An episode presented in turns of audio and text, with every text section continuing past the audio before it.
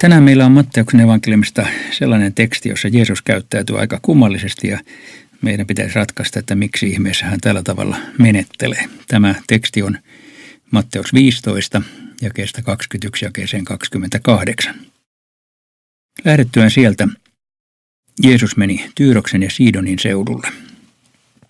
Siellä muuan kananilainen nainen, sen seudun asukas, tuli ja huusi, Herra, Daavidin poika, armahda minua. Paha henki vaivaa kauheasti tytärtäni. Mutta Jeesus ei vastannut naiselle mitään. Opetuslapset tulivat Jeesuksen luo ja pyysivät, tee hänelle jotakin. Hän kulkee perässämme ja huutaa. Mutta Jeesus vastasi, ei minulle ole lähetetty muita kuin Israelin kansan kadonneita lampaita varten. Silti nainen tuli lähemmäs, heittäytyi maahan Jeesuksen eteen ja sanoi, Herra, auta minua.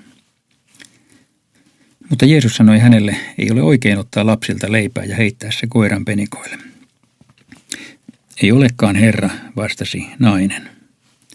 Mutta saavathan koiratkin syödä isäntänsä pöydältä putoilevia palasia.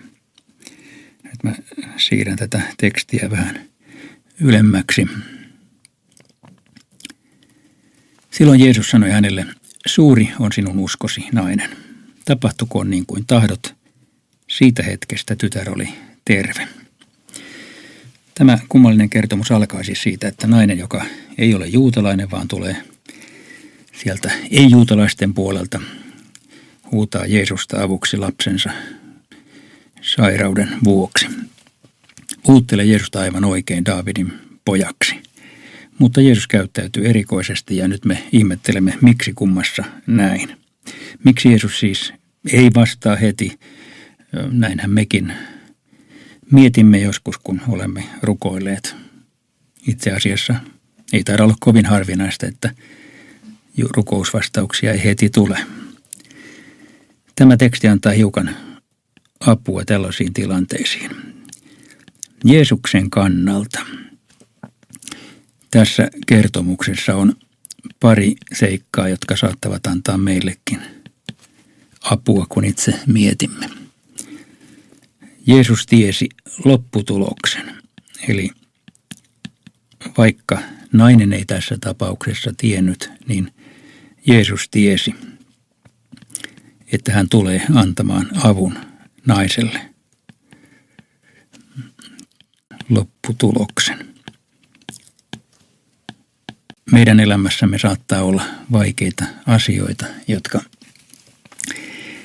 joinka ei löydy ratkaisua, mutta on hyvä tietää, että kun me rukoilemme, niin Jeesus tietää vastauksen, vaikka se viipyisi, niin se tulee aikanaan. Mutta sitten tässä on toinen seikka, että Jeesus halusi ensin opettaa jotain muuta. Halusi ensin opettaa muuta. Ja tässä tapauksessa kyse on siitä, että Jeesus opetti tälle naiselle pelastushistorian tärkeää järjestystä, vaikkei nainen tietenkään sitä siinä vaiheessa voinut käsittää. Se on tarkoitettu ensin juutalaisille ja juutalaiset sitten jakavat sen sanoman muille. Meidän elämässämme joskus rukousvastaus ei tule siitä syystä, että Jeesuksella olisi ensin jotain muuta asiaa ja kannattaa miettiä, mitä se kenties voisi meidän kohdallamme olla. Mutta sitten naisen kannalta. Tässä tekstissä on yksi avainsana, joka suomalaisessa käännöksessä on tämä ei olekaan Herra. Alkutekstissä siinä lukee kyllä Herra. Laitan sen nyt tähän kyllä Herra. Se on kyllä ihan oikein suomennettu, mutta ö, tämä ehkä avaa paremmin, mistä on kysymys. Jeesus nimittäin sanoi, että tämä ei ole oikein antaa tälle naiselle vastausta ja siihen nainen vastaa, ei olekaan Herra. Kyllä Herra, sinä olet oikeassa, mutta auta minua kuitenkin. Eli tämä naisen vastaus kertoo että hän on sitä mieltä, että Jeesus on oikeassa, vaikka ei vastaisi. Mutta silti hän pyytää, että Jeesus antaisi vastauksen. Meillä saattaa olla joskus niin, että me rukoilemme, rukoilemme, rukoilemme, pyydämme, anomme, ei tule mitään vastausta. Sitten jos meidän sydämemme taipuu sanomaan, tai niin Herra, tee niin kuin tahdot, sinä olet oikeassa silloinkin, kun et vastaa, niin saattaa olla, että vastaus tulee.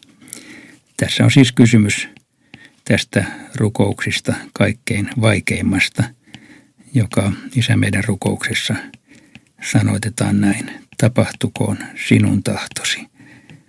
Kun näin rukoilen, tapahtukoon sinun tahtosi, eikä minun, niin silloin saan parhaan mahdollisen vastauksen.